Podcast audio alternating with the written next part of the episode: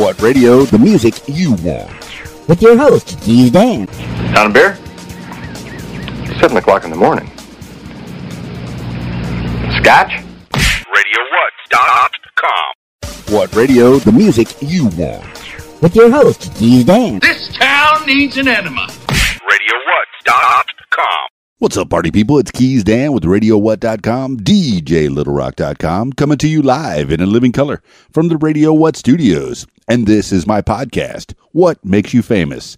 It's an extension of the radio what dot com internet radio station that I've been running for quite some time. And if you need D J services, where do you go? D J Little Rock dot com.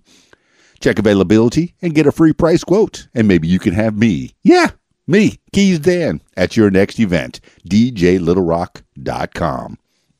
Today on the program, Chris Cox from the Multiple Podcast Disorder Podcast.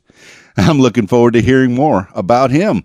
It's a he's seems like a pretty cool guy, and you get to hear him in your ears in the next few minutes. This week's shows, it's Saturday as I record this, the last Saturday of the year twenty nineteen, and we're heading into twenty twenty. So the next public show that I have, ooh, it's New Year's De- New Year's Eve. I'll be at the Loft in downtown Conway, Arkansas. It's a rooftop party, baby. That's how I'm spending in the new year, at the Loft downtown. I think it's called the Downtown Loft, and that's on the third floor of the building, uh, just above Senor Tequila's, downtown Conway, Arkansas. So we'll be partying on the rooftop. Now, part of the Downtown Loft is covered. It's a brand new, well, I say it's a, a brand new event center. Uh, it's it's a place to hold events, but it, the room's been there. I think before it was called maybe Michael's Loft or something like that, the, or the rooftop party place. But uh, I, I know I've done weddings, a lot of weddings up there, uh, a good portion, a good couple of handfuls of weddings up in up on the rooftop. But uh, a new lady, Belinda Boyd, she has taken it over, and she's calling it the, the Downtown Loft. She just got it in October, and I think she's had a wedding or two there and a couple of birthday parties. But this this is the first big show that she's having at the Downtown Loft in Conway, Arkansas. And I, I hope it uh, becomes the start of a beautiful relationship, because I do like that room so much. And I say it's a room that there's an interior part of it that holds, I think you could probably hold a good, maybe a hundred people up there comfortably. And then it spills out onto the rooftop that overlooks the uh, Oak Street, which is the, the main drag through um, Conway downtown. So you could, I mean, as the, as New Year's twenty twenty comes up, you'll be able to overlook the city, and hopefully you'll be with your honey and and uh, get some smoochies uh, right there at the Loft, the Downtown Loft, just above Senor Tequila's in Conway, Arkansas. I- I'm just, hey, if, if you can't hear it, I- I'm excited. I'm very excited about being there on New Year's Eve, uh, spending, uh, celebrating the the birth of twenty twenty, and twenty twenty could be a great year. Yeah, I know there's going to be a lot of puns. Hindsight is twenty twenty, and twenty twenty is the year of clarity. I'm kind of excited about that, uh, right there at the Downtown Loft, Conway, Arkansas. So if you're within earshot, uh, within driving distance, uh, hey, take a helicopter if you can. Come on out and spend some time. Spend your New Year's Eve with me at the Downtown Loft, Conway, Arkansas. And then on Friday, got the usual Friday night gig. Yeah, over at the Rab in Conway, Arkansas. Uh, last night was so good, the last Friday of the year. And uh, I expect uh, next Friday, the first Friday of the year, to be uh, nothing but great. I, I had such a good time. So many people at the Rab last night. Oh, my goodness. And my theme, you know, usually I, I put out a theme, but I really didn't have a theme. I just picked out like the, the greatest party music of all time, and just kind of popped it in there. We're just random. We had some rock and pop and and uh, you know, R and B and hip hop, and just threw it all in there. Uh, some stuff with some really good bass, uh, so that uh, got the people moving, the booties moving. And you know, we do, we do karaoke too, so people were singing, and we had some good singers too. Uh, over, I think it was over twenty in rotation, which, hey, you know, for when you're hanging out waiting to sing and that's all you want to do there, maybe, you know, grab a couple drinky poos and maybe have some of that pizza over there. But uh, and you're waiting to sing and there's twenty singers. Sometimes you can get a little impatient, you know, but uh, be patient. I got the thing going, man. I, I keep it running. And every once in a while, throw in a dance song. So that way, you know, the people that are there to shake their booties can can do that too. So, uh, yeah, it's always a good time at the Rab on Friday nights. Excited about the new year coming and excited about talking to Chris Cox from the Multiple Podcast Disorder.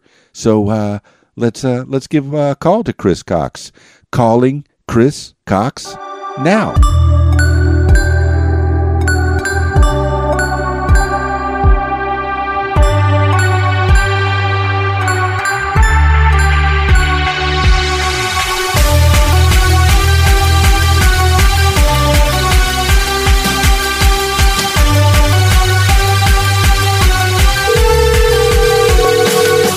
Hello? Hi, Chris Cox, please. Uh, speaking. How you doing? Uh, multiple podcast disorder, man? Yes, I am. It's KeysDAN with the What Makes You Famous podcast. Uh, how's your day? Oh, man, my day's going fine, Dan. Um, I just woke up, made some breakfast for the family, and sitting here talking to you on air. Well, it's a few days after Christmas. Uh, the, the big uh, holiday season is nearly over. twenty twenty's uh, coming up, approaching. H- how was uh, how was your Christmas if you celebrate that kind of thing? Oh, yeah. Christmas was great. I mean, again, it's always good. Kids were happy with their gifts. We got to hang out with family, uh, make some food, stay up pretty much all night because uh, my... My wife's family and I now, um, our family, we kind of celebrate uh, Christmas Eve. So what we do is kind of hang out together as a family, make some food, and then about midnight or a little bit before midnight, we'll all say a family prayer, what we're thankful for, and then about twelve oh one, we start ripping into those gifts. So kids stayed up till about three in the morning. And then went to bed about yeah about three three thirty, and they were back at it about seven, ready to open up the rest of their gifts. So it was a it was a fun long night, but it was a good Christmas. Man, Chris Cox, uh, f- family time is good. I'll tell you that uh, for for no uh, no unapparent reason. This is a a wonderful time, a wonderful thing.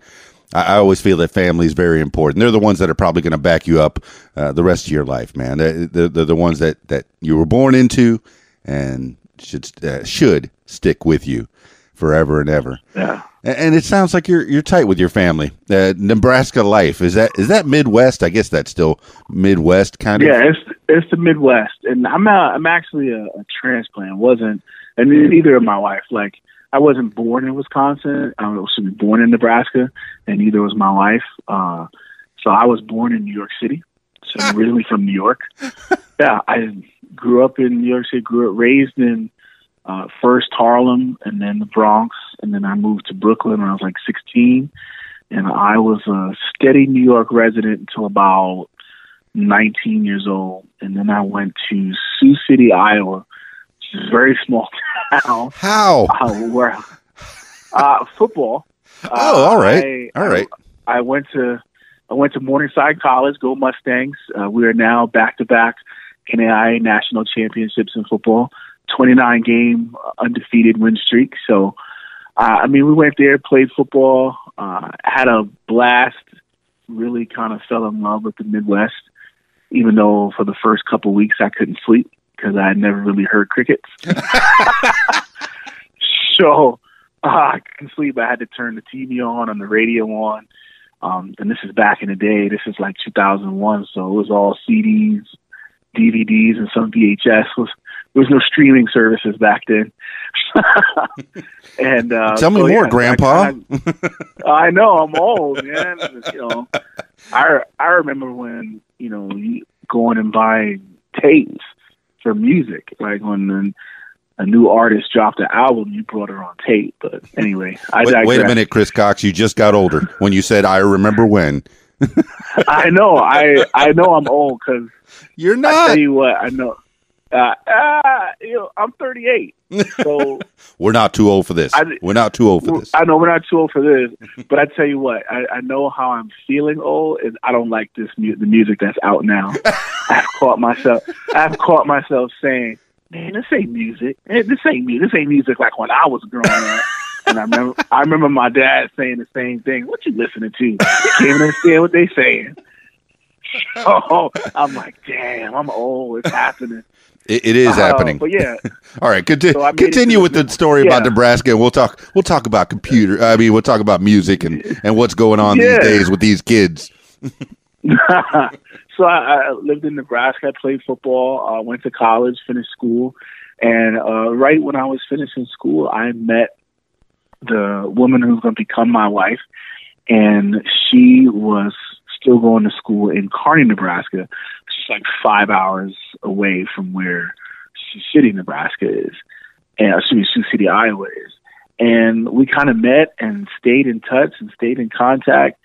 And uh, all the way through, when I finished school, left Sioux City, went to Baltimore for about a year and a half to stay with my dad, help my dad for a little bit. And then we, you know, as kids do, we decided we love each other. And so I moved to Kearney, Nebraska, and we uh, created a life together, got married, and then we were like, you know what? We're tired of Nebraska. Let's go to Wisconsin. And we moved to Sheboygan, Wisconsin, and I worked in Milwaukee and lived in, it was beautiful out there, very beautiful. Wisconsin, if you, if nobody's ever visited Wisconsin, please do so. It's a very beautiful state. It really is. Like I, I the Wisconsin Travel Bureau should be paying me for this. That's what I was going to say. This portion of the podcast brought to you by the Wisconsin Travel Bureau. For real. I mean, speaking into existence, I can get some money. Uh, but then as we, you know, started developing a family and our kids were, you know, getting a little old, not a lot, you know, like I think they were at the time four and two, and we wanted to be closer to family. So we moved back to Nebraska so we'd be closer to my in-laws. And we've been here for about four, four going on five years now back in Nebraska. So that's my, that's the quick version of how I got from New York City Uh, all the way to Iowa, then to Nebraska, and then to Wisconsin, and then back to Nebraska. So, Chris Cox, to me, you and Lady Gaga are the only uh, two famous people that I know out of uh, Nebraska. So, uh, yeah.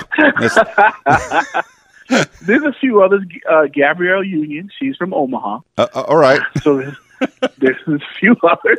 You're schooling me, Chris Cox. Uh, New York transplant. You know, here, here I am from Miami, big city. In Conway, Arkansas, small city.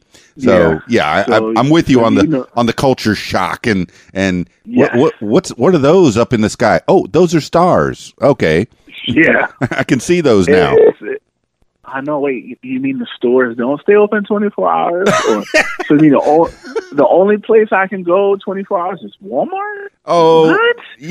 Yeah. Okay. So yeah. so wait, I I gotta buy my clothes, food, and change my oil in the same store? and and, and the fact that you can do that in one store. Yes. I, I think Wal- Walmart yes. might be the last bastion of freedom, man. Everything else is closing down. Uh, all the it, the stores. That's because uh, online shopping. Oh, yeah. Online is, and even Walmart to some extent, like they're doing the online, um, I know we're getting off topic, but that's kind of what I do at multiple multiple podcasts. Sort of, I talk about everything. Yeah, there are no topics that are taboo, man. Whatever, whatever you no. feel, whatever you, you veer off into. Yeah. Primarily, this is a story of you and your life and how you came to be uh, Chris Cox, the multiple podcast disorder podcast uh, host. And, and I, I've listened yeah. to a little bit of of your podcast, and yeah, you are pop culture, man. You you do. Uh, go uh, throughout things, and whatever's on your mind, you speak it. Uh, you speak it to the people. Yeah, and I can't. I, I can't stress enough. I, I'll say this real quick and jump back on. Yeah. I can't stress enough how I don't like boxes. Like I don't like being put in a box. And and people said, "Oh man, you should do a sports podcast, man." I'm like, but I don't want to just be that guy that just knows sports because I I like other things other than sports. Like I love football. I love baseball, but everybody's talking about football and baseball. Everybody's talking about some aspect of sports. And I'm like, well, I could just talk about everything. So I'm going to tell you what's on my mind. So I guess that's kind of what started my podcast. My wife, who was getting tired of me talking to her about these things, she was like, you need to talk to somebody else. Because, like, I don't understand what you're saying. Like, what? Anime? What?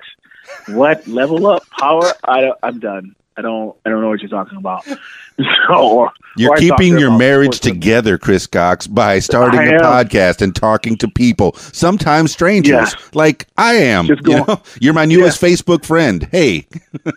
I know. That's how you got to reach out, man. Like like the meme says, nobody will support you like a stranger you met on Facebook.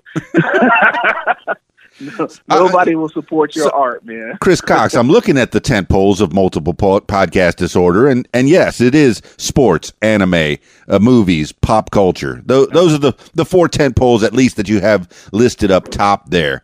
But, uh, yeah, yeah, we're we're finding out how Chris Cox came to be Chris Cox. And, and you're yeah. from New York City until you're nineteen. Yeah, New York City. Growing up in New York until City. I was nineteen. How how yeah. is the the family life? How is the school life? What what does a young Chris Cox do in uh, what part of New York?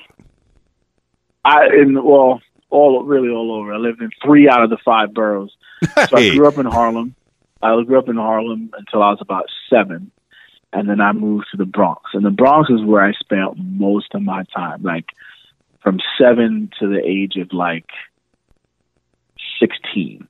So a good, what's that, nine years I spent living in the Bronx. And young Chris Cox spent a lot of time trying to avoid fights because it, it is, it, it is very much navigating your way through. It's very much understanding, okay, where can you go? Where can't you go? And why can't you go? And I, I know that sounds, I don't want to say morbid, but that it really is, especially a young kid, especially in mid-eighties in New York City, so mid-eighties, early nineties, trying to grow up and navigate through that. I mean, it really is, if you don't know how to protect yourself in some way, because it's not always physically, but how fast is your mind, how sharp is your tongue? So if somebody tried to say something to you, how fast is your comeback? How good is your comeback? Like, you always had to be on your toes, and you couldn't really take a lot of uh, crap from people, because if they felt that you were a target, that you can just continue to get joked on or laughed at or picked on, then it was just going to be an avalanche. Everybody was going to pile on because no one wants to be the weakest person.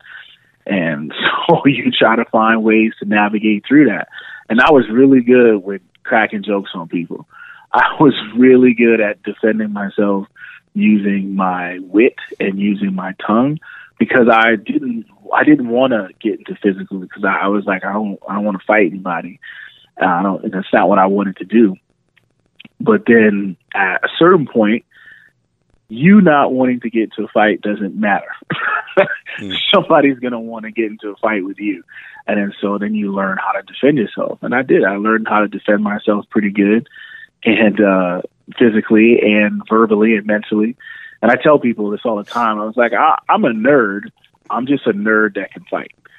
Like, yeah. I mean, like, you're generally uh, you you look like a bigger person, and you played football. Well, how did you learn how to fight? Yeah. Did you learn formally in a in a no. studio of some kind, or or is this a? No, I learned I learned by the school of hard knocks. I learned by uh, taking a punch and learning I don't want to get hit in the face anymore. I learned about. I hope know, your I hand. I, I hope your fa- hand feels okay from me hitting it with my face. Yeah.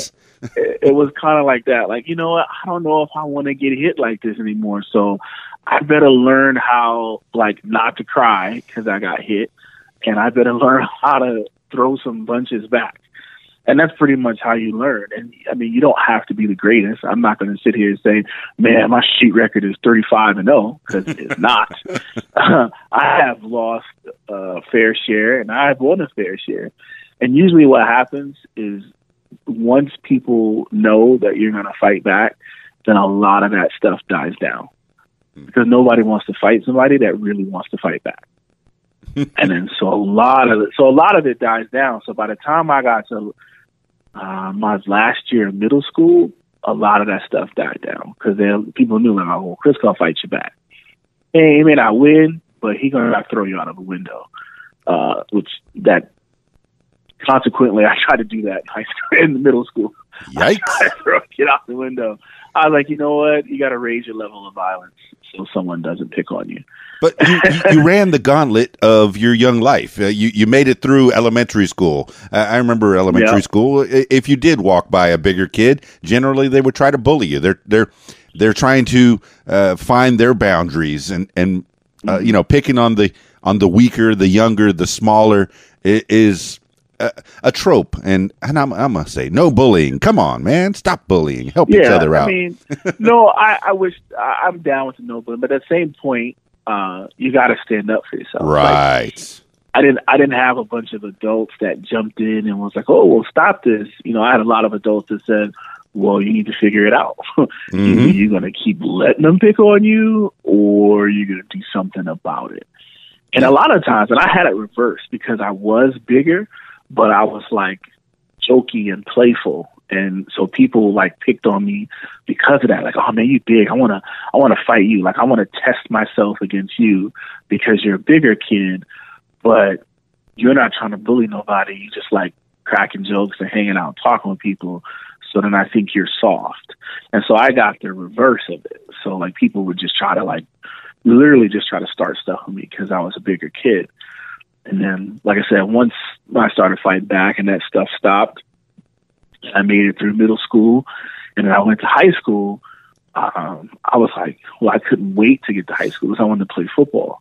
And I didn't get, like a lot of kids, they played like um, Pee Wee football and stuff like that.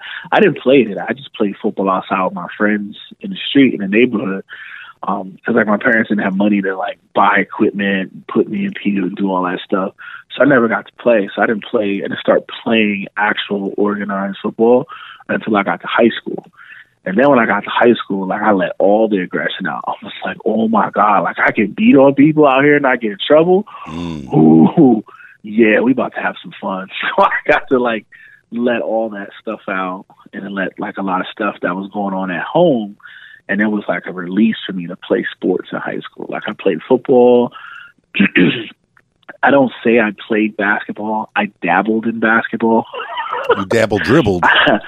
I, I, I didn't even dribble. I just got put in because if a kid was making too many layups, uh, Cox would go in, stop those layups.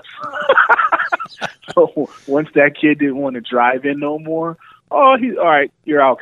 You get back onto the end of the bench. Like, so I dabbled in basketball like freshman year. I dabbled in baseball, which I went to like a couple of practices, but it just didn't, it didn't suit me. I did wrestling, but football is a sport that like, I love football. So anything that football asked me to do, I I did it. So like work out, run, try to eat better, watch more films, study it, whatever it needed to be, I did it. And like I truly, truly, truly still still do love football. I actually just stopped. I just not just, but I stopped playing organized full contact, full padded football. I stopped four years, five years ago. So right before we moved back to Nebraska, I was playing on a semi-pro team in Wisconsin. See, this and is so something I, I just playing. heard about, Chris Cox, is that there's adult teams that not they're not necessarily uh, N F L. If guys mm-hmm. want to get together and play football, there's organized yeah. teams. You could tell me a little bit about that because I, I heard about that oh. from a lady who's who's running one of those in Northwest Arkansas, and I, I thought that was pretty cool. You know, get together and, and yeah, play. It, I, I think there's that's it, something that's lacking in your adult life, man. You got to go out and play. Yeah, it gives it gives a lot of guys that maybe they played in college football and they're kind of they didn't play after that. It gives them still something to say, hey, I'm still in my athletic peak, and I want to go be athletic, and I want to go do something. Because playing football, it, it does give you a sense of self-purpose, because then you're like, well, if I'm playing football, I got to go to the gym. If I got to go to the gym, I got to eat right. If I got to eat right, I got to focus on that work so I can make enough money to pay for all the stuff I have to pay for since I'm playing semi-pro. And it, it kind of gives you that purpose, that, that drive to get you going. But, yeah, there's a ton of leagues. Like Wisconsin, there's like the W S F L, which is the Wisconsin State Football League. There's the M S F L, which is the Mid-States Football League. There was the G F L for a while. Um, there's a Minnesota League. There's a Pioneer League. There's a lot of different leagues um, that represent uh, the different uh, areas or different like uh, breakdowns of Wisconsin. So like you have a northern, was it a Northern Lights Football League, which was your your northern states, not northern states, but your uh, far north in Wisconsin, which is all the way up to Michigan. You play some teams in Menominee, Michigan. You can play teams in, like I said, Minnesota. You play teams in Milwaukee. You can only go down and play teams um, in Illinois. Uh, so it was pretty cool. We I played in the W S F L first for like my first six years. Uh, we played we were the Sheboygan County Rebels, and we played in the W S F L. We went to the championship four years. Out of my six, and we won one. So we were like the Buffalo Bills of, of uh, semi-pro football.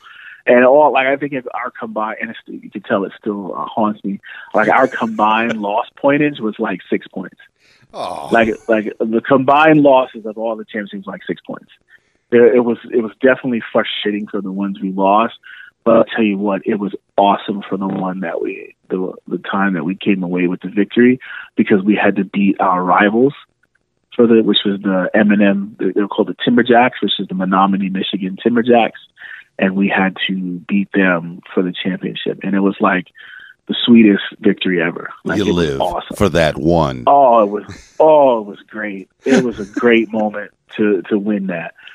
And then, So, I mean, we played, and we played, then we joined the M S F L, which is the Mid-States Football League, which was a lot higher competition. I mean, ours was probably like, we had a really, look at it this way, we were like the Big Ten a couple years ago. The W S F L and the Mid-States Football League was kind of like the S E C.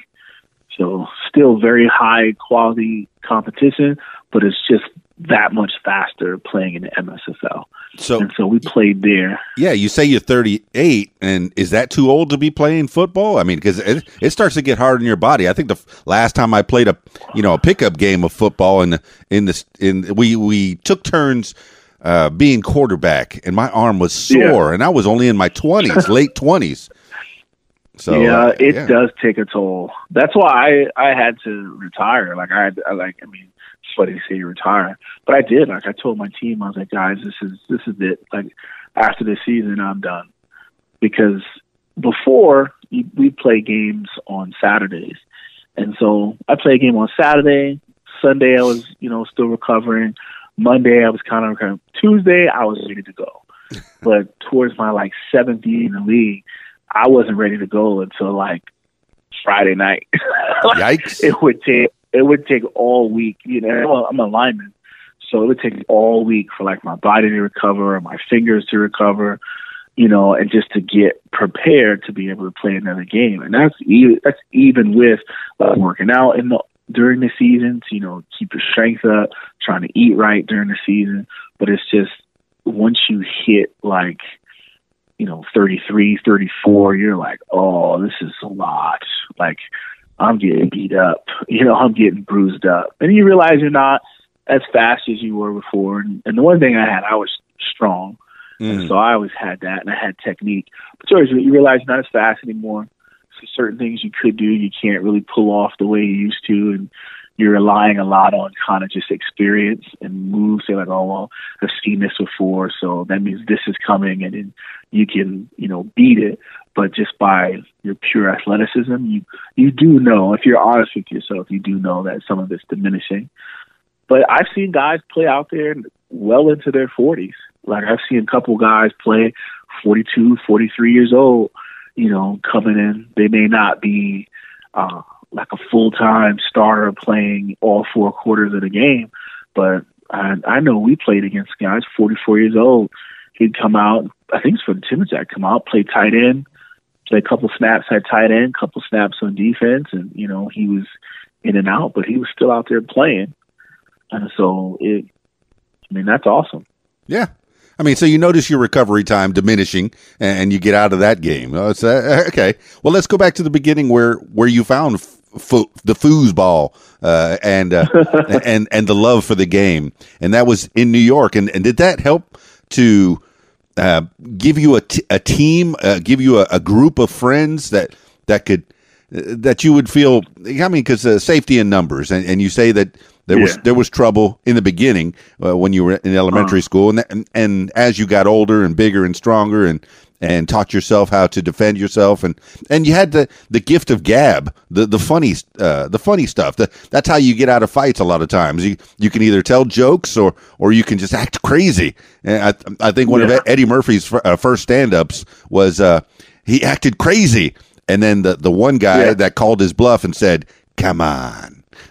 Yeah. Anyway, uh oh. That was from, that was from Delirious. Not that Delirious. That was from Raw. Raw, yeah.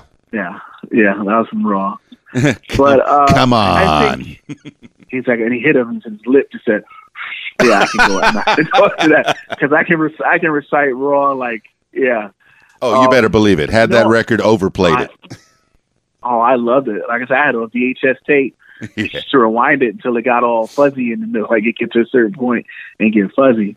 Um, no, it didn't give me safety in numbers because I, like I said, once I got to like high school and a lot of that stuff was gone. Like I wasn't out there really searching for, for fight. I mean, I was, you get, you go into certain places and I was being a kid and, you know, you know, kid of the world type stuff, but I wasn't looking for, or hanging around people too much that was into that lifestyle. So I didn't really have to worry about strength and numbers or anything like that. So what did football, what football give you? Yeah. But, but what, what it did give me was like, it, it gave me the huddle. And I'll explain like this. I'll kind of use a movie quote. In, um, if you ever seen Any Given Sunday and Al Pacino's talking about the, like the things that people miss the most from football, and he was talking about a previous quarterback he coached, and he said he, the previous quarterback said the most he ever missed, the the most thing, the thing that he most missed from football was being in the huddle and looking back at the ten other guys and knowing that you're all trying to go in the same direction.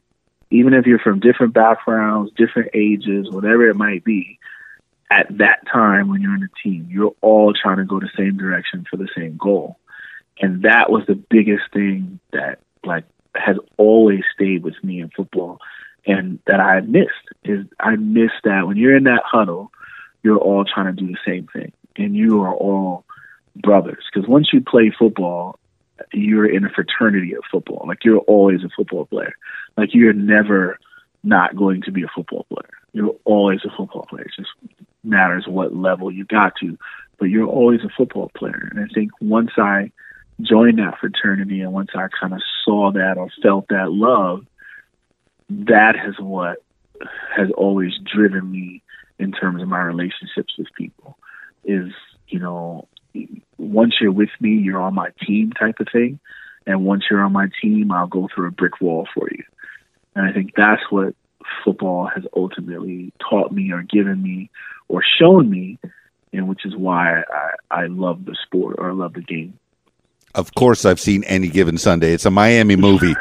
Come on. I, I always I always preface it because I do that a lot. I say, so you've seen that movie, right? And start talking, and they're like, no, I haven't seen that. And I'm like, oh, okay, sorry for assuming. No, I assumed uh, that you would have saw that movie. But what you took away from it was a life lesson, man. And not just a movie, yeah. but football, man. Be be a part of a yeah. team, and, and if and if you find a friend Uh, or a person, uh, even a, I guess, even a business partner that has your back, yeah. you got them too. You know that that yep. you you'll do anything for anyone that has it, you know, that has your back, and you will have theirs. Uh, so yeah, yeah, uh, you, you did football throughout your, your high school life. Any other areas of interest that you? You had in, in high school. Uh, I, I noticed th- that we haven't gone over the other ten polls too much. You touched upon the anime, and I guess we just talked oh, about the uh, movies. But uh, w- yeah, what else I, did you do? I love, oh, I'm sorry. I'm, no, in high school loved, and such, yeah. Yeah, in high school. I loved anime and movies. Like, that was my other escape, is like fantasy world, I guess you would say. The cinema was, I used to go to the movie theaters. If I had seven dollars, I was going to go to the movies, because that's back then you could go see a matinee for like three dollars and fifty cents. Tell me more, Grandpa. Yeah, you could see a mat. You could see a matinee for three dollars and fifty cents. So as long as I had enough to hop on a bus to go to the movie theaters and get on the bus back and then go buy the tickets, like I didn't really buy food or drinks. I'm just like, I just want to go see the movie. And so I would just, I mean, tons of movies I would see. And then anime was kind of like my secret hideaway, because it wasn't as popular as it is now. And like I've talked about that on my show before, like now it's popular. Now everybody is an anime fan. Everybody watches or has watched Toonami or whatever it is, or Dragon Ball Z. Like everybody's a fan.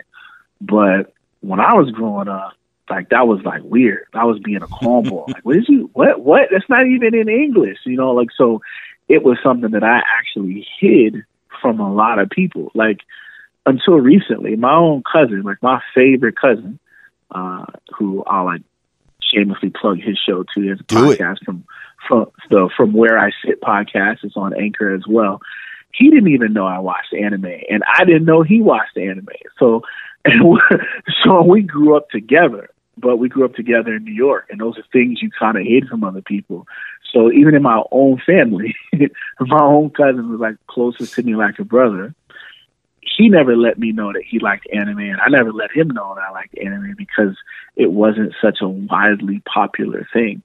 And I remember having, if I wanted to go buy like different anime movies, like I should just trek down to trek down to Chinatown or go downtown to like thirty-fourth Street. And they had a, I think it was like Suncoast Video, and they had tons of like V H S and D V Ds back then, like a lot of stuff that was way off the radar. And so I was, that's where I'd go get my anime and go get my different movies, or, you know, one-shot O V As, or go get my comic books or manga.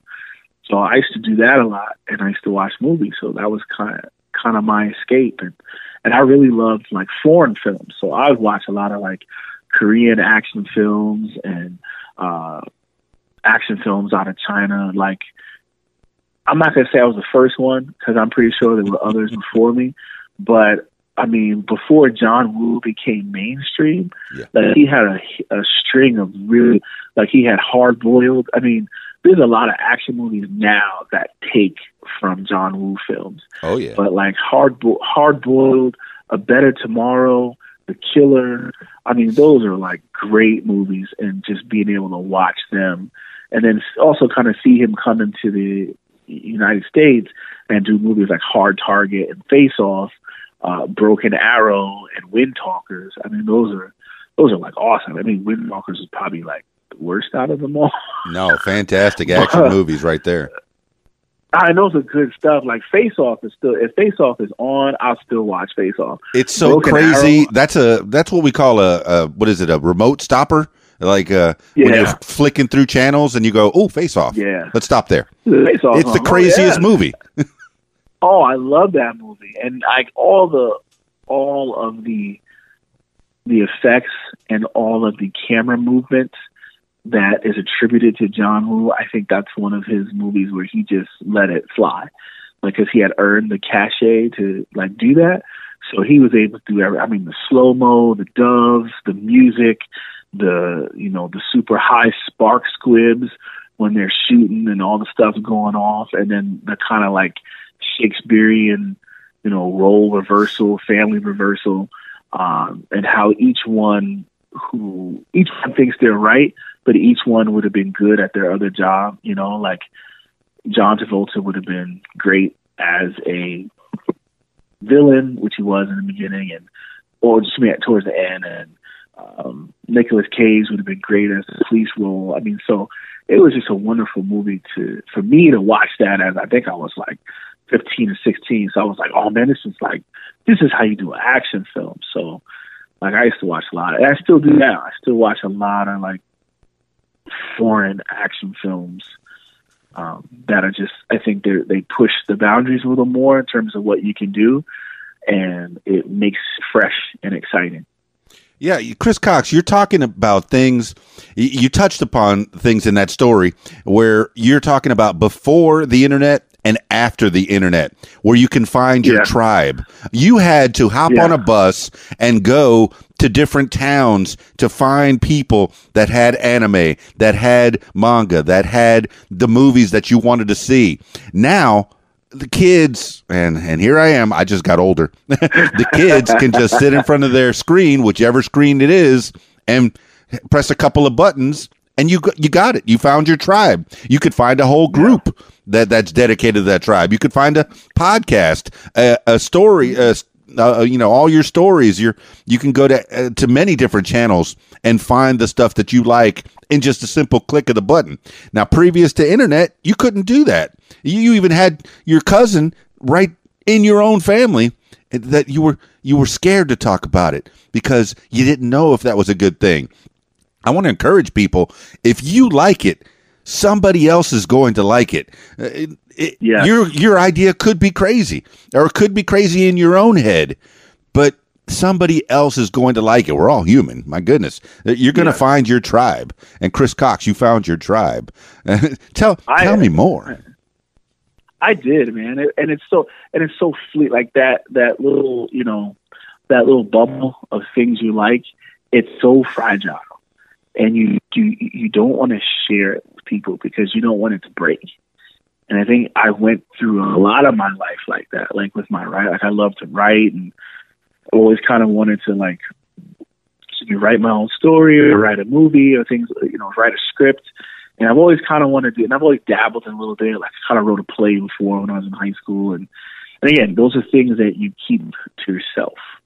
You know, like I was in like a, I was in like a community acting theater when I was in high school, but like I kept that to myself. Like no one knew about that. Um, uh, and it was called, it was, it was B, no, that was Brooklyn. It was B C A T, which is Brooklyn Community Access Theater. And then it was uh, Bronx Community Access Theater. And it was in Little Italy, one hundred eighty-third Street.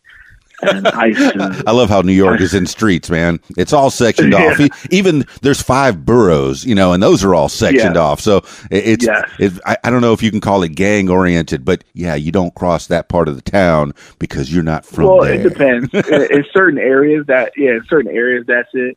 But I mean, for the most part, I think it's simple. Like when I come out here and it's like, you know, wh- where do you live at? Oh, well, I live on Uh, West seven forty-first Road. Wait, what? What? Where is that at? Bob's Road. You know, they have, yeah, they have all the fire signs, and then depending on how old the person is you're talking to, they'll call the road a different name. Oh, when you take that old old Sioux Trail Road, wait, what road is that? Uh, uh, four seventy-two. Oh, okay. oh, I'm. It'd be much easier if you just say, yeah, just go down, take eleventh Avenue, um, and then go, get down to one hundred twenty-first Street. And then make a right. That's it. That would be nice. That, that was so much easier. And there's a yeah. lot of cities. It, it, hey, I'm not going to knock it. There's a lot of cities here in the South and, and out in the West that are that are set up on a grid. And, and I'm very proud of the city managers for doing that. But there's some very rural areas that it's it, it is Bob's Road, man. It, it, it's yeah, somebody's it driveway that, you know, I think it's over a yeah. thousand feet in some places. They have to name it as the road. And yeah, it's hard yeah. to get around sometimes. But yeah, this is a young young Chris Cox in New York City, uh, jumping on yeah. buses. And, and how's the subway yeah. system there, man? Is it fun? I, I've never been north oh, of the, the Mason-Dixon. I, I haven't been north of, to, to New York. Okay. I, I thought it was fun. I love taking the train. The train, it's like, in transportation for me, it's like trains were, to me, most exciting. Trains were if you were to go like borough to borough. Like if I was going to go to from the Bronx to Manhattan, I'm going to take a train first. And then if I'm interborough, I'm going to travel through the Bronx. I'm going to take either a bus. I could take a bus, a train, a cab, or I could walk, depending on where I wanted to go. And so that's kind of how you do it. Like if it's somewhere within the Bronx, you could just hop on a bus or you can walk. If it's somewhere a little further in the Bronx, you might want to take a train. But if you're going from the Bronx to Brooklyn, you definitely don't want to take a train. And then Manhattan kind of messes the whole thing up because then they have express buses. So you can take an express bus and you can go to like Staten Island. in, in the big city, growing up in the in the eighties and maybe early nineties, Chris Cox, uh, how safe was it for a, a young Chris Cox, and how young were you traveling on your own, going off to different places? I mean, I, I which you know what's crazy about it is, I was talking to my wife about that. Um, my daughter, my oldest child, is eight, and I don't know if I let her walk from school. In the Indiana, Nebraska is pretty safe, but just walking from her school to like home, I'm like, yeah, that's too far for you right now. Wow. But me at eight, but me at eight years old, because it's like in Nebraska, it's not really a whole lot of streets. So you know, it's like sidewalks, but there's like not a lot. So you're always crossing through street traffic. And I know it's like the dad in me, and I'm like, yeah, we're not, you're not walking home at all. But me as an eight year old and a nine year old in New York City back in the early nineties, I was taking trains from uh, one part of the Bronx to another, or buses, and I was traveling and going to my grandmother's house by myself. So at like eight years old, nine years old, I was getting on a bus and then or walking to the train station and taking like an hour train ride, getting off, and then walking like another fifteen or twenty minutes, and then going to my grandmother's house. Like by myself. Yeah. Like same. I'm, I'm, was, I, I'm growing was, up in the seventies in Miami and riding my yeah. bike, sometimes with my friends, sometimes not, but ride my bike over to the movie theater and watch Kung Fu movies all day long. You know, just to, you yeah. pay your ticket and you could just sit there in the theater as long as you want, you know, have your bike outside, locked or unlocked. I think, I don't even think I had a bike lock in when I was a kid. And you just yeah, left I, it sitting there I, out by the, the, the, the, the box. Yeah. yeah. And, and and away you I, go. But then my fourteen-year-old daughter, I, we barely let her outside. What? I, how? Yeah, how? It's crazy. Why? Like, it's because times change, man. It's, it's so crazy. And and it's weird because like I love living in Nebraska. Like I love it, that there's so many things that my kids don't have to worry about. Right? But then the side of me that had to worry about it is like, oh, man, you are not prepared. Like, it's trying to figure out how to, like, prepare you for life, but also keep things happy. Yeah, we're going off on that tangent. Are are we overprotecting our kids? Is that is that what's happening? Uh, I, I, it's, it's such a fine line of overprotecting, but understanding, like, things is crazy. Like, even though everyone has, like, this fond, nostalgic memory of being able to travel and do things on your own, kids were still getting kidnapped. You know, kids were still getting, you know, hurt. And I, I think so. I think we over nostalgia and go, oh man, I remember when I used to be able to walk and do this on my own. But at the same time, there were kids that were still, you know, getting in trouble, and there were no Amber Alerts or there were no things like that. So, uh, I mean, we can we we can see the good, but we we have to understand that there was bad in it. So, like, even though I traveled New York City, and like I said, I I had a thicker skin. Because you grew up in New York City, so to speak, like you, you get a thick skin, you have to be able to talk, do things, and say things, and be able to carry yourself a certain way so things don't happen. Um, and it's just a necessity of, you know, like my parents worked and they they had to go to work, so like there's no they can't drive me somewhere, so you have to learn how to be self-sufficient. Um, but at the same time, something bad could have still happened back then. It wasn't like that stuff didn't exist. It could have still happened. I'm very glad it didn't. But it's like now I feel like with all these alerts and, you know, all these, this, the human trafficking, I know we're going off like a really kind of like dark hole here. No, you're touching like upon it, Chris Cox. You're touching upon yeah, it. It's the information that we have. Yeah, all this stuff was yeah, happening you, back then. I don't even think yeah. I had seatbelts when I was a kid. How did I survive? No. I don't know. I, I you know, Man. but uh, now we have all this information, and it's we're living in the safest times ever, ever. Generally speaking, the whole world is pretty safe, and, and but we see all this information come through our Twitter feed where, oh, this guy, this this city had a problem. And we see it and we go, oh, what if I have that problem? Maybe I shouldn't yeah. let my kid out. Hmm. What do you but think? But the thing is, the information is good because, like, touch on it in terms of like pedophiles, right? No one really knew. It was just like, that guy's down the street's kind of weird, right? But now, you know, you are so much more aware that people like that infiltrate every levels of like schools, businesses, things like that. And so it's good to have that information. It does, it does make you overly sometimes cautious at the same time. And I worked in social work for like three years. And so it, it it's definitely needed. The information and the caution is definitely needed because there's so much that goes around that doesn't even get reported. You know, in certain economic levels, like these bad things that we're talking about, that doesn't even get reported because they're like, first of all, we're not in a situation that the infrastructure, the first responder infrastructure, isn't set up to serve us. So these things go unreported. You know, like a lot of African American and Latina girls go missing because of this, because they live in underserved areas or economically poor areas, and there's no one that can really say anything or help anything. So these numbers get misreported until someone does support and you find out that thousands of girls are gone missing. So, I mean, it's safer and it's good that we live in an area that's safer, but at the same time, I think it, like you said before, I think it does kind of handcuff us a little bit because we don't let our kids experience certain things. And, you know, I, I think I'm trying to, my wife and I are trying to, in smaller and smaller doses.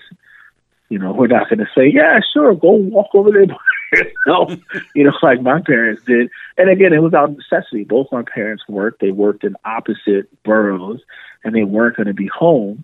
And so if I wanted to go somewhere, I had to be self-sufficient to say, okay, I, I got to go somewhere. And then, you know, the best way back then, I didn't have cell phones, so I couldn't say, text my mom and say, hey, Mom, I'm going over here. Left a note. He said, hey, I'm going to Manuel's house.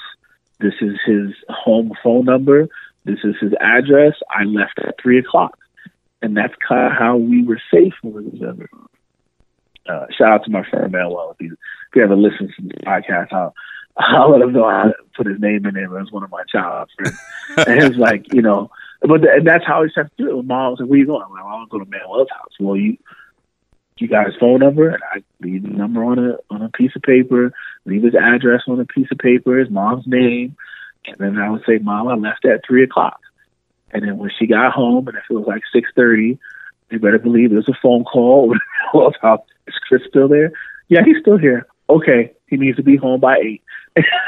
Yeah, and that's how we that's how we checked on each other. And I think now, in the world wide is, even though we have all this information, is we did check on each other, but now we don't take the time to check on each other anymore. So that's why we're so enclosed, because, oh, she's got her cell phone, I can just track her cell phone, but we don't have any type of contact anymore. So these bad things still happen, even though we have all this technology to keep us connected. So, I don't know. It's a whole lot. I can talk about that. Oh yeah, we're lot. trying to keep our kids safe. I get it, uh, you know. And yeah, it, and, yeah. And, and with all this information, it it might have happened when we were kids, but we just did not know about it. You know, you know, our, our heads were in the sand. We we had the news at six and eleven. That's it. That's it, man. That's, that's all you had. Yeah. Now they got to fill I mean, these twenty-four like, hour news cycles with with something. They, yeah, Are your kids safe? They, well, don't let them go outside. Yeah. That's why news is like some, you know, somebody said something on Twitter, and that's like news, you know, like Kim Kardashian is news. And it's, you know. So I, I wonder if, if in New York City, in the big cities, Chris Cox, are there still uh, young lads like like little Chris Cox uh, going around on their own, taking a bus at uh, ten, oh, yeah. at ten years old, fifteen years old, even. Oh, yeah. I, I guess fifteen, maybe you, you you might be getting bigger and into your own, but certainly at, at eight, nine, ten, man. Oh yeah, they, they got to travel around by yeah. themselves because it's not. I mean, they have school buses. Everybody had a school bus, but it's not like where you see on T V where school buses come to a designated stop or they pick you up in front of your house, like. That's, that doesn't happen in New York City. So, like, you have to find a way to get to your school. So if you're lucky and your parents own a car, you know, they can drive you and drop you off at school. But for the most part, you either walk into the school that's closest to you in your neighborhood, you're taking a bus with your parents if you leave early enough and they say, I'm having to ride the bus with you, drop you off at school, and then I'm heading to work. Or if your parents work different shifts, then they can do that.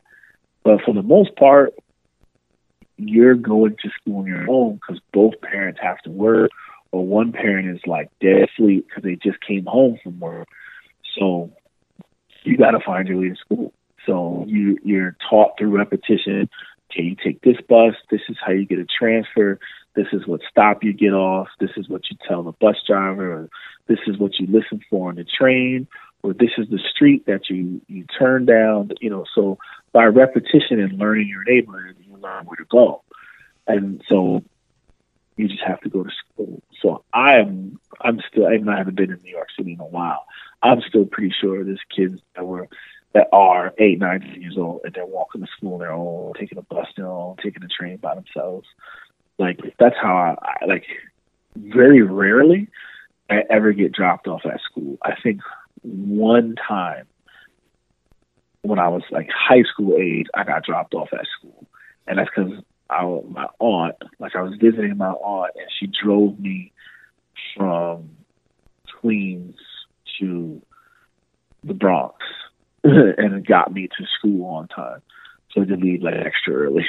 Yeah, so out of necessity. All right. It, it sounds yeah, like, I, of, I don't know geography, of, but that, that sounds like it's a far distance.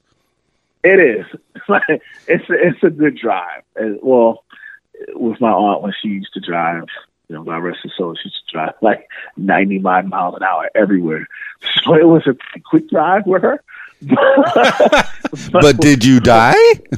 Yeah, but with normal people sort of following the rules of traffic and the speed laws, it can take a little bit. Um, but yeah, there's still kids doing that. And like I said, it, when you grow up in a city like that, and you know that growing up in Miami, you have a little bit of a thicker skin. Like you, you, there are things that you can deal with because you've seen them on a regular basis. Like when you're ten years old, you're taking the train and you, there's a crazy, like, not a crazy person, but someone that maybe has mental health issues on the train. That's not really phasing you too much because you've seen that like a lot of your ten years of life because you've really ridden these trains. So you've seen people act like that. So that's like, yeah, I'm gonna go take a nap. Yeah, you steer clear. You, steer away yeah, from that. When you, yeah, when you when people are arguing on the train, or you see a fight happen, or or whatever it may be, you've seen that. So it's not like this shocking thing that fear that you get scared from. You're like, oh, okay, let me just uh, keep my eyes down, not making eye contact with that today because I don't want to deal with that. And then you just you move on. So it, it's something that doesn't like raise your your heartbeat. Whereas if there's somebody from Nebraska who comes to visit New York and they're on a train and they see somebody that's like should be in Bellevue, which is like one of the mental health hospitals, and they're like roaming the train, like talking and cursing people out, but just because that's their mental health sickness, like that would freak somebody out. That would be like, oh my God, what is happening here? Whereas all the rest of the people who live in New York are like, oh, that's just Mike. Yeah. Yeah. It's just it's just Tuesday. There's you know, seven there's million people living Tuesday. in one one place, you know. So obviously, yeah, like, you're going to find different kinds of people. Yeah, like I, that's just today. That's just Tuesday, you know. or, or just just I'm, like to give you a scenario of being on a train. Say summertime. Being on a train in summertime in New York City is like this. It's packed. Because you got people going and coming from work. Everyone's trying to find the air-conditioned car. So before they updated the trains, when they just had like the old red like two trains, like not every car would have air conditioning. So you knew the trains that had air conditioning by how packed they were. You're like, oh man, this train's packed because it was one of the cars that had full air conditioning. So you try to walk through the trains. What they told you not to do, but you still did anyway. Especially when you're younger, you want to feel cool because you can walk through the different cars while it was moving. Um, you'd find a train, find a car that wasn't too packed. It was hot. It was stuffy. You could have people eating. You could hear, you could hear a group of people conversing in like Chinese or Mandarin. You could hear another group of people speaking like Jamaican patois. You could hear Russian. Uh, you could hear Spanish, like all in the same car. Like these all are languages that are being spoken in the same car while you're there. Yeah. Then you could have someone, you could have someone walking in asking for money to a homeless person, uh, either dancing or doing something or trying to make people laugh or just just saying, hey, I need money to eat something. Then you'd have like an Asian woman who would be on a train with like a backpack and a front pack, and she would have gum and batteries and would be selling batteries for a dollar. And let me tell you, no, don't laugh. No, no. Those batteries were the best batteries in the world. Ask anybody tell you, they last better than Duracell, last better than Energizer. When you needed batteries for your C D player or Walkman, you would pray for this lady to get on the train and sell batteries for a dollar. But she'd have batteries for a dollar. She'd have Snickers for like fifty cents, all in the same like front, like box compartment strapped to her chest. And then a, and a and like an Asian male would get on, like usually her husband, and he'd be selling toys. So he'd start the toys up and let them run on the train. So kids would be like, Mommy, I want that toy. That is all one cart within like a fifteen minute section of each other. Like that is riding, at least when I was young, that was what it was to ride a New York City train. That is excellent, man. I've seen that a little bit in the movies, and you just brought it to me, at, you know, not firsthand, but secondhand to me, but yeah. firsthand from you, uh, straight from Chris Cox, man. That is fantastic. And, and so those they, batteries are real. Yeah. They created a, a, a, a need for it. And they, they said, hey, I, I didn't, you, you were on the train. You didn't know you needed batteries, but th- this yeah. lady came on and, you know what? I do need batteries, you know, yeah. and, and and I do and need a toy. Yeah. And they last. Okay. And, and hey, they're those, good batteries. Okay. This portion of the podcast those, brought you know. by that lady's batteries. Yes. I don't know what it was about those batteries, but they lasted. I'm telling you, you can ask anybody. You buy a pack and you get two double A batteries for a dollar, right? And those things lasted. I don't know what it was, but they lacked because when they went out, he was like, oh, please let this lady be on the train. I can finish my train ride with music. Now she's creating a demand. She's creating a, yes, a, a need. You're looking, you're seeking her out.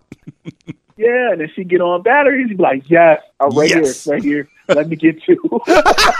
Let me get you. I got two dollars. Let me get, matter of fact, uh, let me get some Snickers too. You get batteries and Snickers, and you're good to go. Excellent, man. So, excellent. It, it's a. It becomes a show, and I've seen, like I said, I've seen this on movies, but I didn't. Man. man, I didn't know how real that was. It is real. Oh, it is. You get I mean, on the train, and somebody's going to tell music. you jokes. Yeah, somebody. You know, somebody's yeah. going to to work out their their material. Uh, you know, whatever it may be.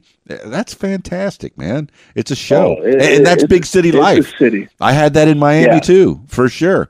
Uh, but then you, you go, well, I mean, we have Little Rock, Arkansas. That's the biggest city in Arkansas. And, and they do have that that kind of of life uh, where where the creatives will go into the city, and, and you'll see a guitarist over here and a guy over there playing flute and, you know, a guy over there juggling. And, and, and the, there is that. It, it, I guess you have a, a bigger city in Nebraska that you can go to and, yeah. and find these things. Yeah, Omaha. Omaha, like Nebraska. Omaha or Lincoln. Omaha, Nebraska or Lincoln, Nebraska. That's going to be like your main hubs where you would see more of like the arts on display, more people in general, like walking in the streets or being around. Like those are your, those are your two. After that, everything else is pretty much rural. Okay. So you're, I mean, yes, we're, we're going through the, The, the life of Chris, uh, of Chris Cox a little bit in New York City and, and finding out how, how he came to be. And, and, and he became a, a tough kid and or, or a, a stronger kid, uh, some yeah. somewhat because of football. And football is what took you out to the Midwest. And and you met your yeah. lovely bride out there. And, hey, fantastic. Yes. that's, a, that's a beautiful thing.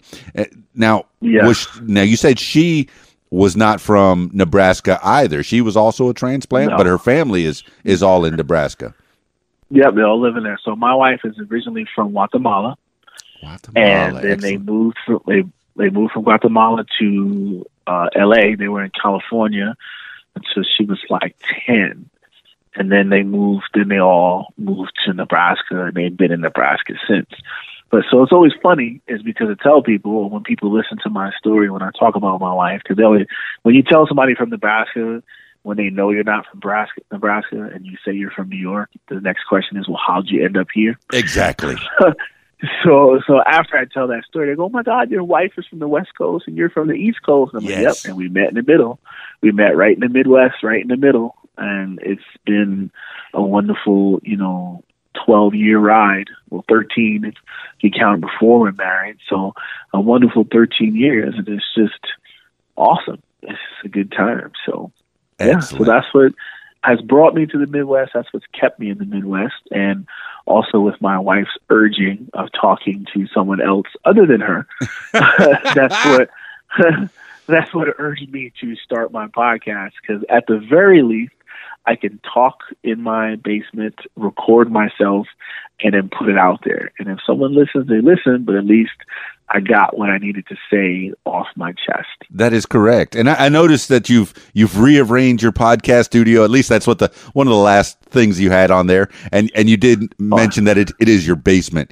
You, you found yeah. a spot, a place, a man cave. And this is what you're choosing to yes. do in your man cave. Yes. So you have a place to, to talk to people, to chat to people. People don't have conversations, I, I feel, too much anymore. And that's what podcasts are, are allowing people to do. And, and The, yeah. the the reason that I, I find that podcasts are so uh, popular is that you're listening in to somebody's conversation. You know, you're you're finding out information about them, and it's pa- you know giving you time to pass throughout the day, whatever you're doing, you're driving, you're you're working out or whatever. But but you're listening to a conversation of of two people, and maybe you like that conversation, and then you keep listening.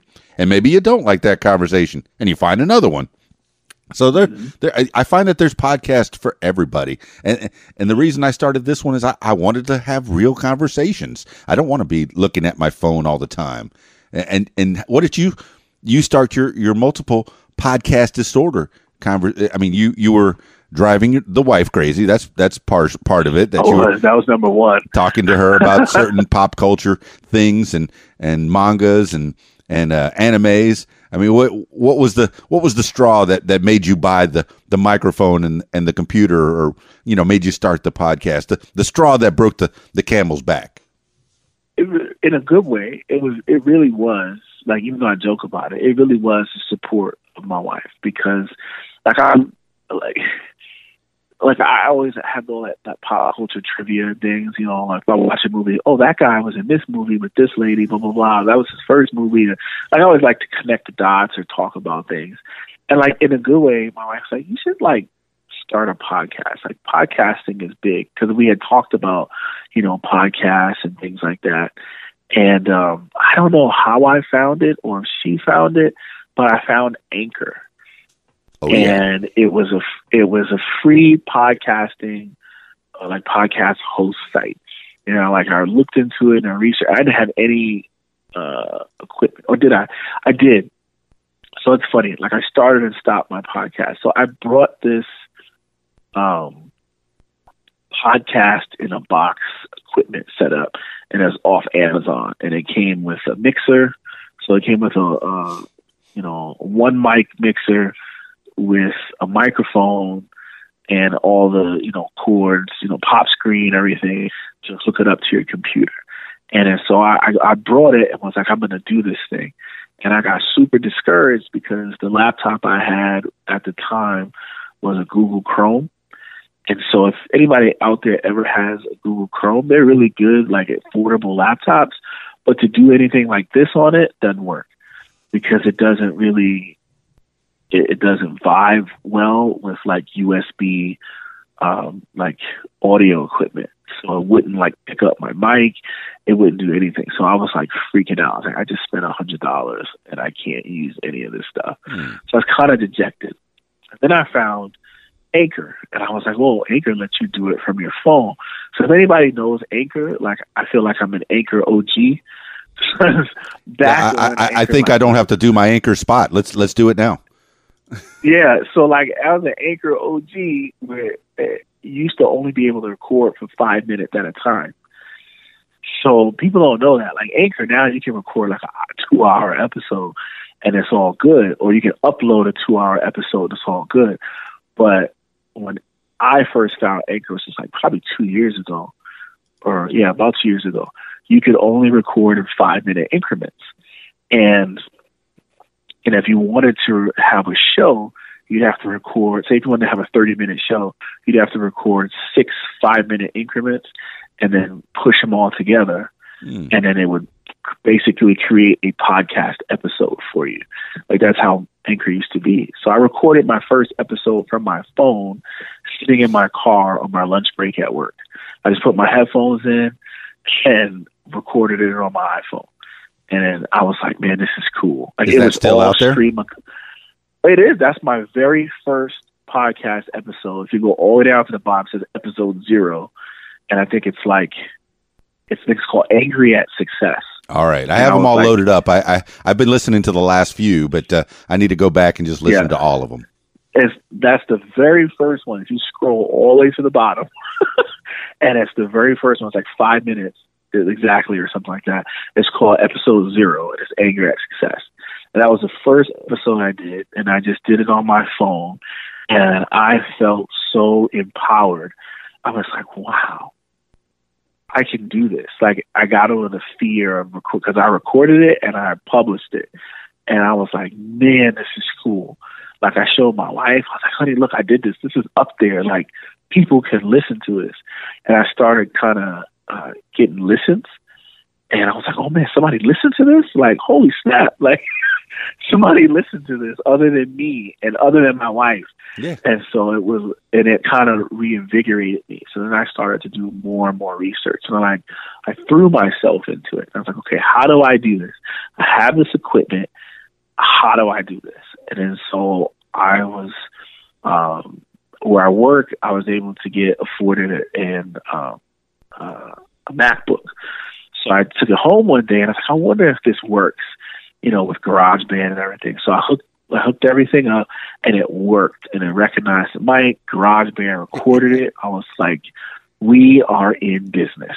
So I went, like I, it's like, okay, I'm going to do it. So I, did, I think the next weekend or weekend after that, laptop home, went to the basement, got my mic set up, and I recorded a podcast. And that's the actual episode one on my podcast. Excellent. So episode zero was on my phone, and episode one was me actually using my microphone and using my uh, using my mixer and plugging it into my laptop and recording it on GarageBand. I think I recorded like a forty-five minute episode or something. I talked about sports. I think I talked about sports, movies, and I think I got some anime in there. Oh, I did. It's about sports, anime, and movies, because at that time I was trying to fit three topics or one topic of each into my podcast.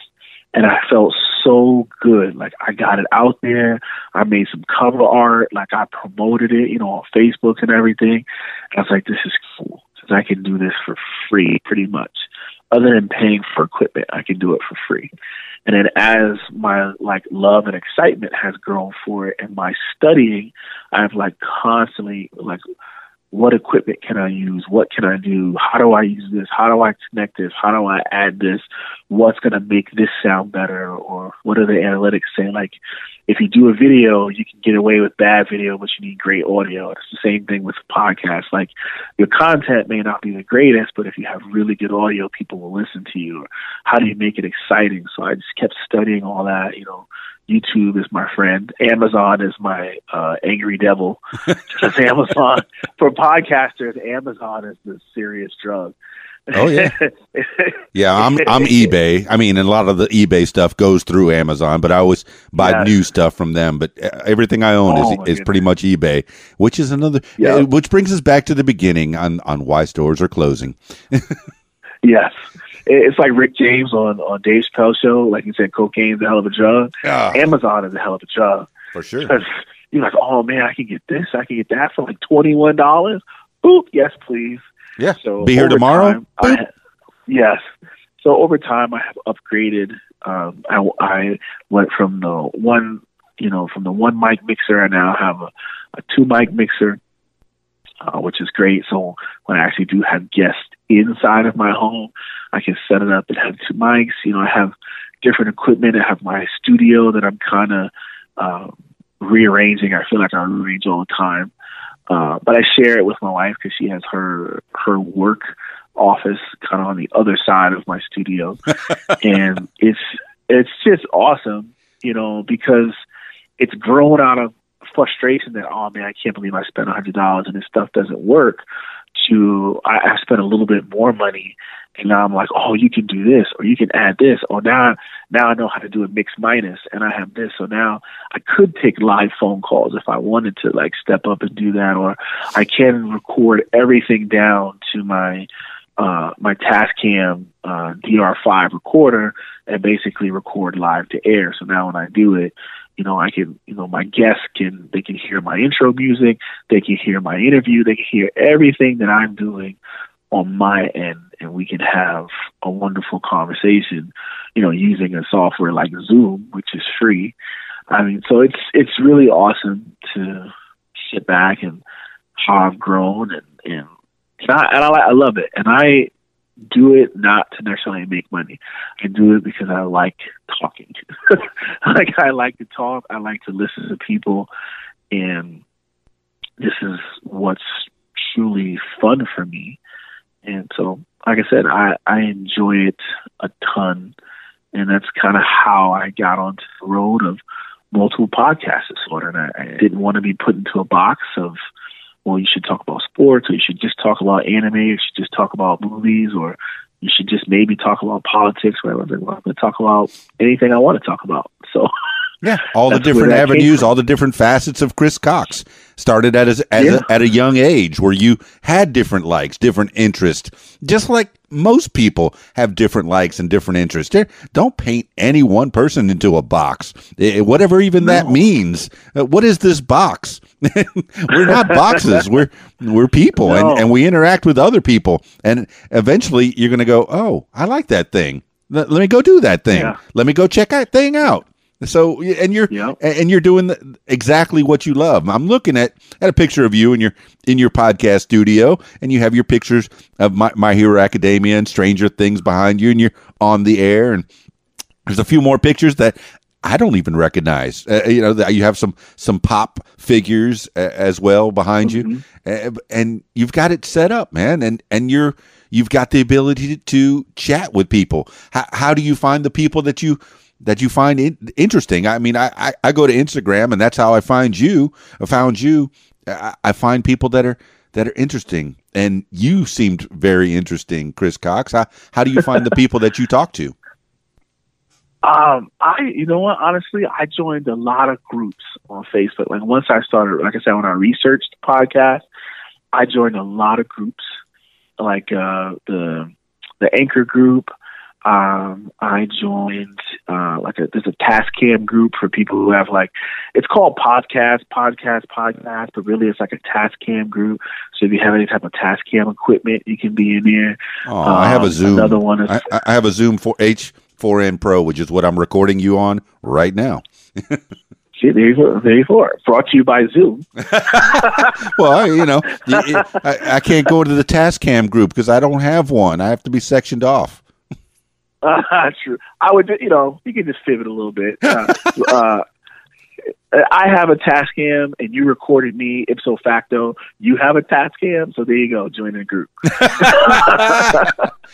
I, I think I've had Tascams over the years. I, I've been in radio yeah. since eighty-six, so yes, I think I've had a Tascam in my hands recording yeah, somebody yeah, at some time. So you're good to go. So you're in the group. Your grandfather. Yay! I'm in. Thank you, Chris Cox. Thank you.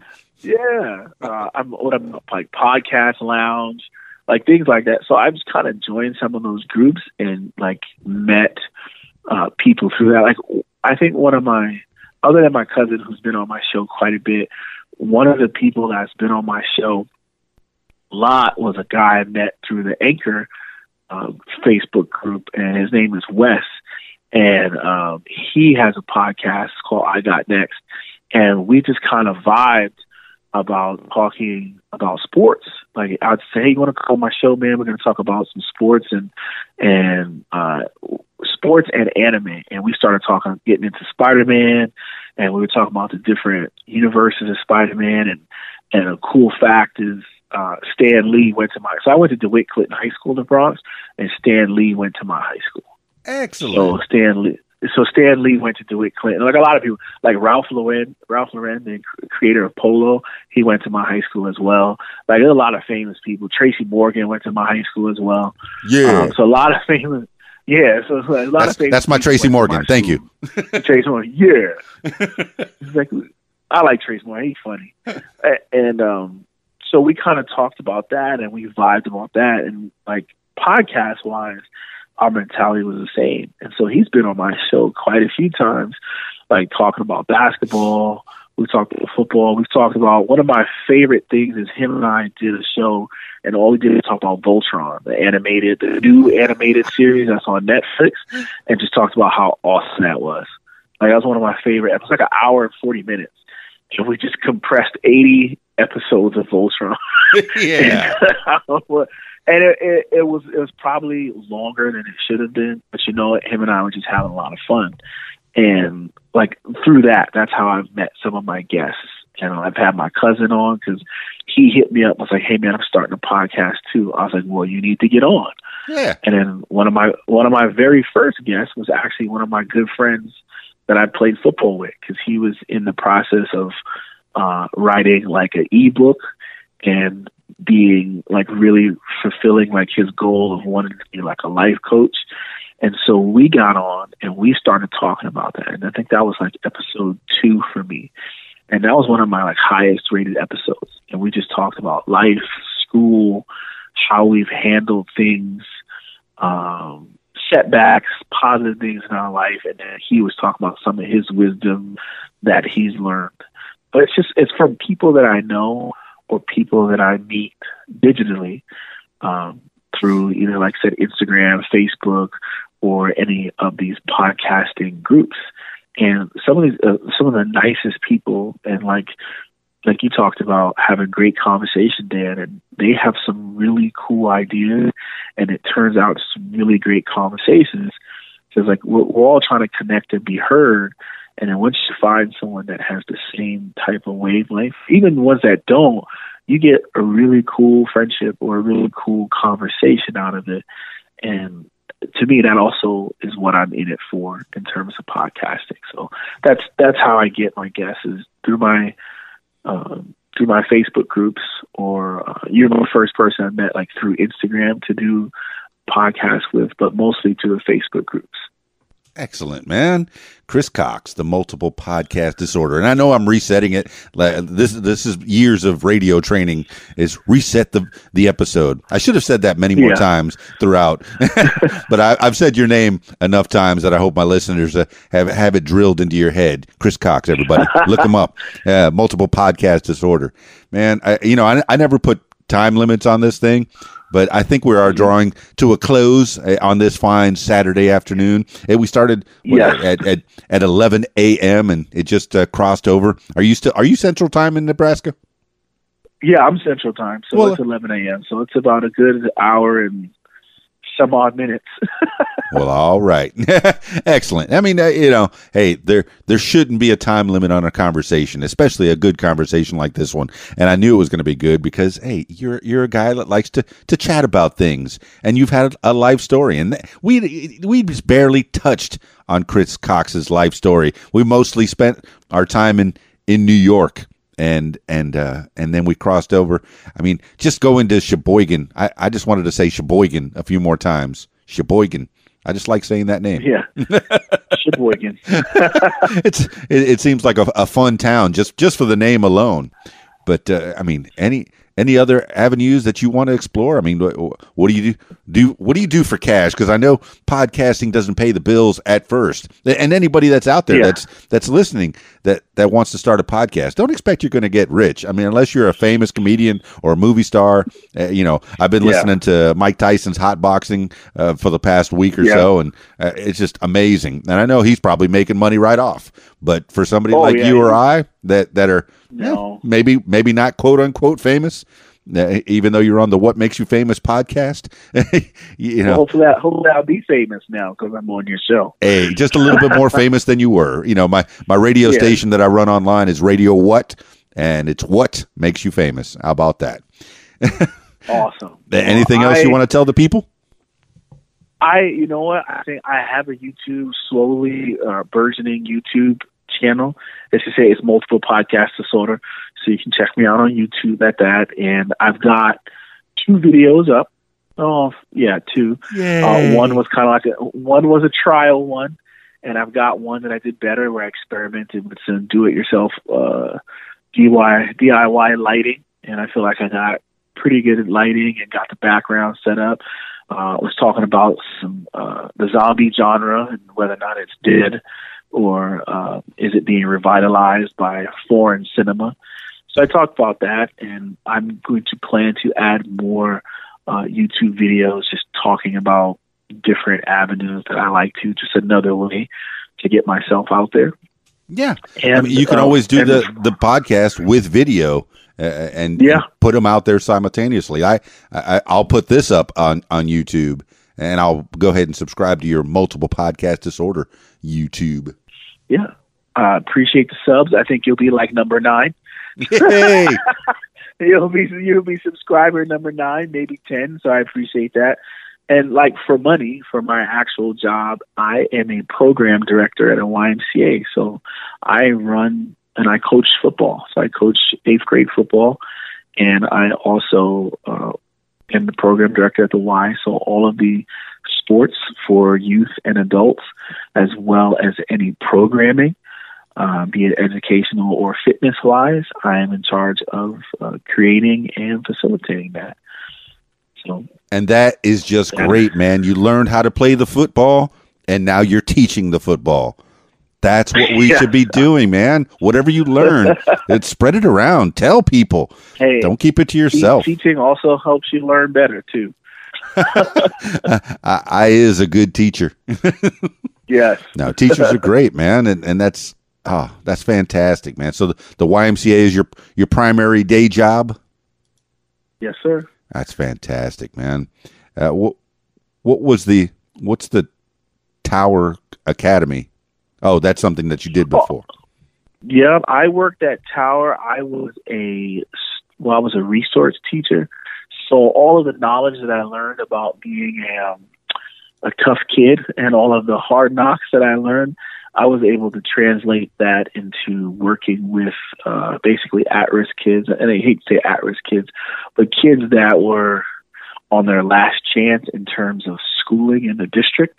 So they got kicked out of any of the other schools in that district, and they were sent to Tower. This is kind of like their last stop other than either going to jail. And some kids were in jail and got released to come to school during the day and had to go back and serve the rest of their time. Um, and while others, this was the school that was best for them because putting them in a high population school would just have them slip through the cracks. So I did that. That was in Sheboygan. Um, and I also coached football in Sheboygan, too, at Sheboygan North High School.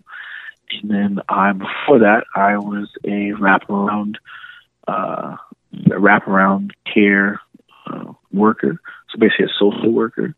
And I worked with families and parents in the legal system who are juveniles and helping them to stay out of the legal system as adults. Uh, basically, they were on orders. Basically, they were on orders to be taken away to a juvenile detention center or a juvenile prison center, but they were on a stayed order with me to work with me and my um, the program that I was affiliated to help them stay out of jail. So, I kind of worked with kids a lot throughout my life. Chris Cox, fine, upstanding member of the community, man, helping the kids. The children are our future. You don't try. You succeed, man. You're doing good. No, that's great. If you could help one kid, then, well, I D J on the weekends, and I, I, I played a song last night that I knew just one person in this room full of a hundred would have liked. And I said, if I can just entertain one person, then I guess I'm I'm not very good. So, but, yeah, you're helping a multiple amount of people, man. You're helping a multiple amount of people, and that's fantastic, man. You, you've taken the knowledge that you've learned. Now, when you went to, to college at, at the Mustangs, is that the area of study you had was teaching?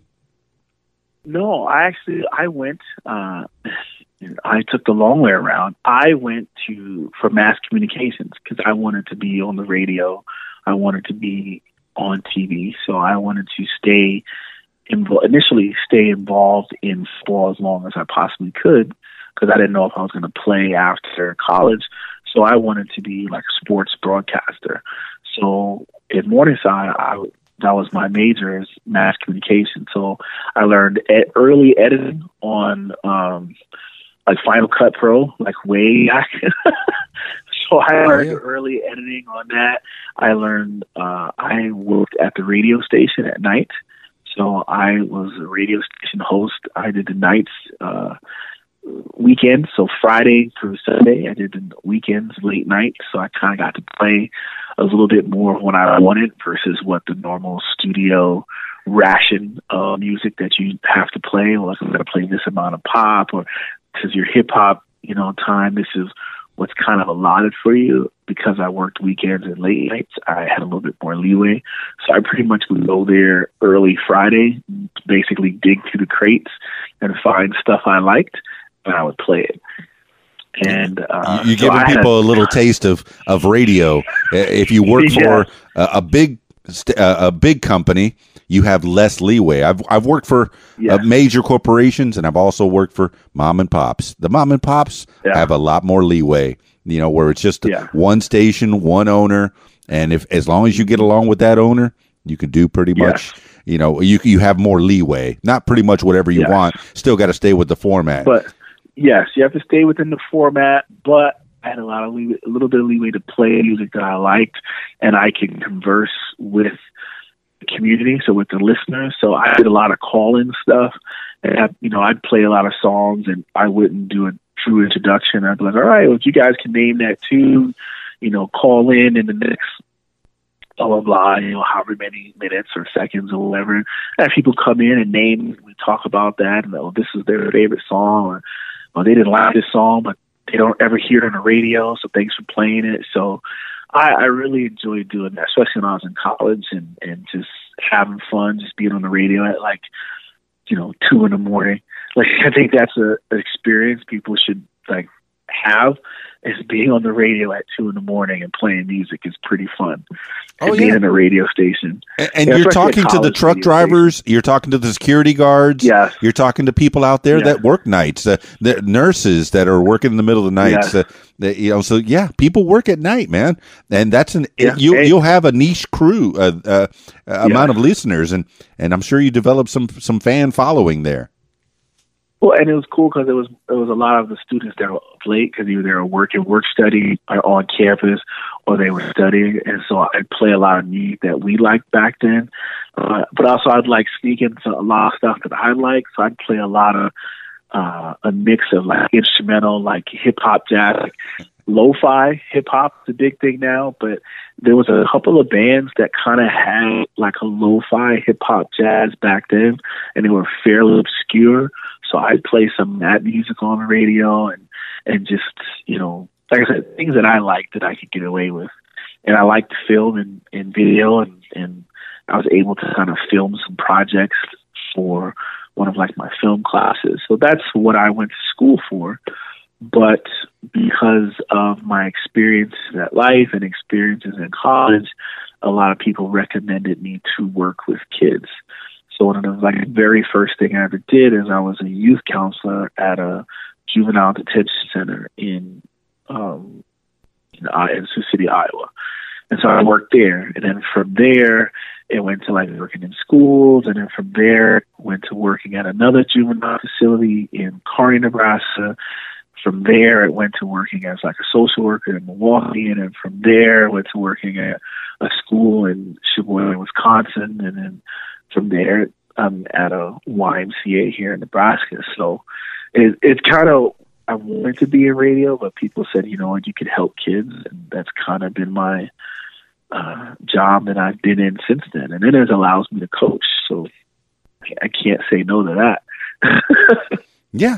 And you're taking all the avenues once again that that you started at, at, at a young age, and you're putting them all together. You're doing the podcast, that's got the radio. You're the football. Yeah. You're teaching the kids how to play football. That's from an early age. And this is where do you see all this culminating? Do you think that pod that uh, sportscasting announcing is is is something that you still want to do? Uh, wh- where do you see yourself in, in five years, Chris Cox? Well, in five years, I would love to have my own like iPhone videography business, because that's what I'm like dabbling into and trying to create now, um, as well as a podcast that is earning income. And not not to be rich from it, but a podcast that's earning income. Yeah, make a living. That's where I would like. Yeah, that's where I would like to be at, and being able to meet people and talk to people and talk at events, or you know anything, uh, talk on the radio, and, and basically just share myself with other people. That's that's where I see myself in five years. Definitely doing my videography, and definitely doing my podcast. I think you're well on your way, Chris Cox, the multiple podcast disorder host. Uh, tell the people how to get a hold of you online and socially, and give them give them the links firm firmly. Yes, I will do that. Well, first and foremost, you can find me on Anchor. That's Anchor F M. Or you can find me on iTunes, or you can find me on Spotify, all in the multiple podcast disorder. Um, you can find me on YouTube at Multiple Podcast Disorder, and Facebook at Multiple Podcast Disorder. And if you don't want to feel like jumping around to all those different links, you can just go to my Linktree. So basically it's Linktree. It's L-I-N-K-T-R dot E-E slash Multiple Podcast Disorder. And that will give you a link list of everywhere you can find me, of all of my podcast hosting sites, as well as my social media sites. So again, that's my Linktree. So it's L-I-N-K-T-R dot E-E slash Multiple Podcast Disorder. And that has all my social media and podcast links. Well, I encourage everybody to go find Mister Chris Cox and listen to him, man. I mean, you, you've listened to him for over an hour. He's got the sweetest voice. And, and yeah, you had aspirations of being being on T V. You got a pretty, a pretty face, too. So, uh, yeah. I, I, I don't know about that. I probably have a face for radio. Hey, that's what I always say. Well, I, I appreciate you chit-chatting with me for a while, and I want to be mindful of your time. You have your, your, your lovely family there probably waiting for you on a Saturday afternoon. Um, what, what do you what do you got planned for for the today? To tell uh, we're gonna make bo- we're gonna make box robots. So what we're gonna we're gonna you know we you know we have all those boxes you know from Christmas, those big boxes. So my wife and I and the kids, we're gonna like cut them all up and just make robots and and spaceships for the kids. So that's what we're gonna do this afternoon. What a fantastic use of boxes, man. That's that's great. Hey, family time is good, man. Well, I, I'm going to get to my family as well. Any last words for the people, Chris Cox? I, I would just personally like to thank you, Dan. I appreciate you reaching out to me and giving me the space to talk, because I know I can talk a lot. So thank you for giving me the space. Thank you for reaching out to me. And to all the people out there listening, is if you got a little small dream that's fragile, don't be afraid that it's going to break. Get it out there, show it to people, let it be free. Because like Dan and we said earlier, you're going to find somebody else that is going to be on the same dream level as you. So don't be afraid. Go out there, jump in it. If you like a certain type of show, or you like a certain type of Uh, a genre, a movie, or, or anything, or books, go out there and share it with people. If you like to write, sing, whatever it is, go out there and share it and I guarantee you're going to feel happier for doing it. So, and uh, have a happy New Year's, everybody.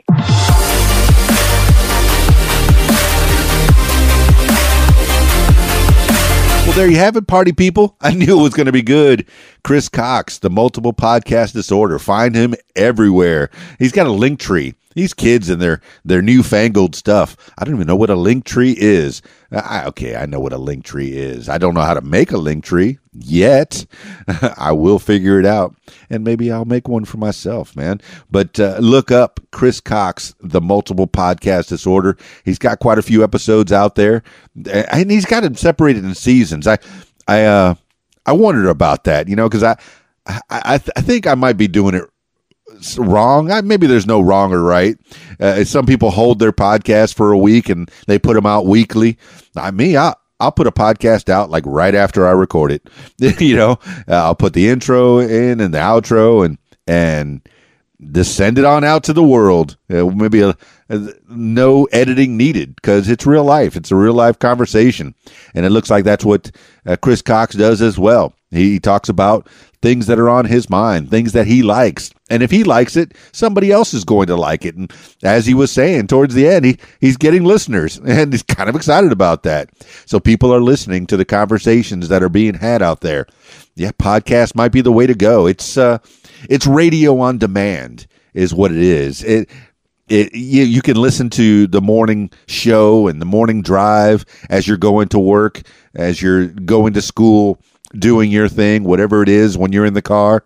And radio will, well, it, it's still around, but for the most part, I like to throw in a podcast, uh, whatever I'm feeling that day. Like I, I said at the end there, I was listening to Mike Mike Tyson's Hot Box. That's the the the podcast I've been listening to, and. And, uh, you know, of course, Rogan and, and Mark Maron, and but the science podcast as well with uh, Wendy Zuckerman, and Science Versus, and, and Neil deGrasse Tyson with his, uh, um, he's got several podcasts.